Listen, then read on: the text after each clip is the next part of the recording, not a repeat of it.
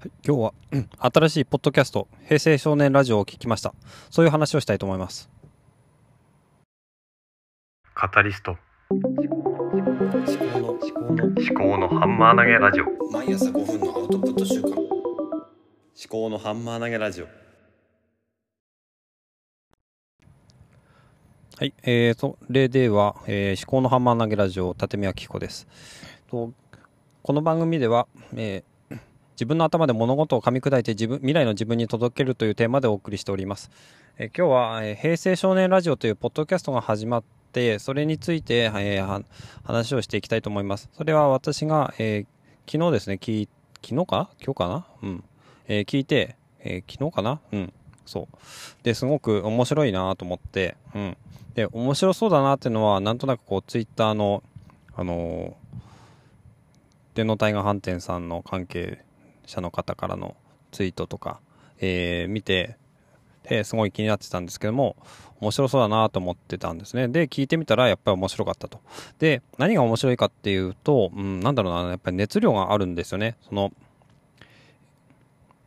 その昔好きだったものとか、今自分を構成する大事なもの、大事な要因について本当にあの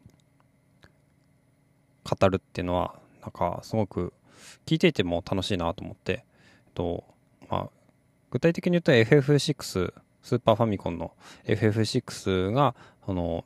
平成少年の、えー、パーソナリティの方の人生を決めたとか方向づけたっていうような話だったかと思うんですけども、それがね、うん、本当にねやり込んだ。でただやり込んだだけじゃなくて、まあ、いろんなこう背景がありやり込むことになったとかね、その発売されてすぐじゃなくてちょっと事情があり数年後に、えー、やったっていうこともいい巡り合わせだったのかなっていう話とかも あ, ありまして、うん、なんかな私もね、まあ兄がいて、兄が買ったゲームを結構やってたんですけども、うん、なんだろうな自分で買ったゲームとはあんまりなくて、大体兄が買った アールピージー ロールプレイングゲームをやってたんですけどね、それが私にとっては結構いいゲームがいっぱいあって、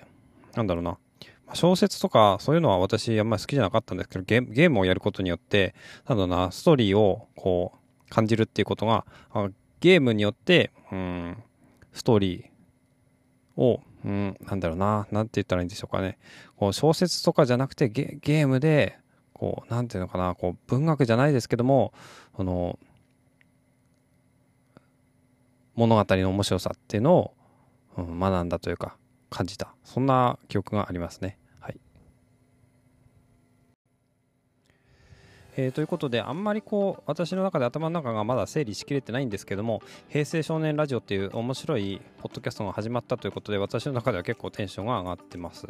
で、まあ、逆にうーんと困ったなっていうのが、あの面白いポッドキャストが始まると今までの時間の使い方をどうしようかなっていうのが結構迷うところなんですね。だからうーんそこはね頭の痛いところではございますけれども、うん、まあなんかねなんとかなるかなと思います。うんえー、というわけでございました。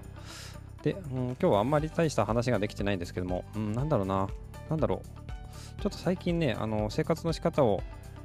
変化させようとしていて試行錯誤をしてるんですね。その中で、えー、ポッドキャストもフォローしているものとかフォローしないようにしたりとか、うん、例えば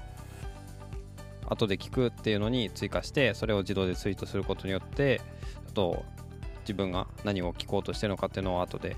えー、確認できるようにしたりとか、うんまあ、Spotify と ifttt っていうアプリを連携させて、あとはもう一つは、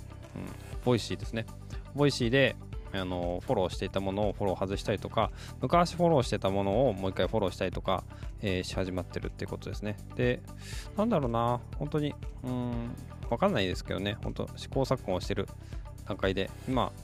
えー、こうやって話をしてるのも全然多分ね私が何を言ってるのか分かんないとは思うんですけど、みんな結構ねあの試行錯誤しながら生きているんだなとは思うんですよね。ということで、えー、今日はこんなところでございます。はい、では最後までお聞きいただきましてありがとうございました。ではまた。